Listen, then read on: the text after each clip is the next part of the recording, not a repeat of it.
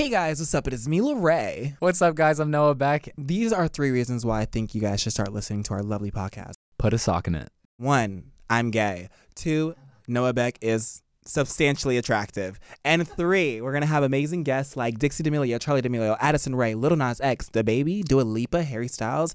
Probably none of those people, but you know what?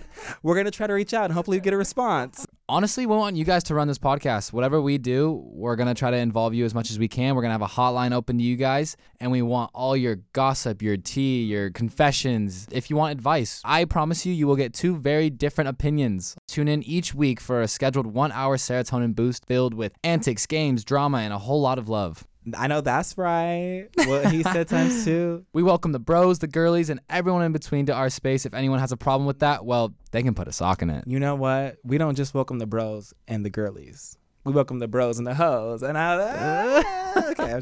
Subscribe or put a sock in it, bitch. Period.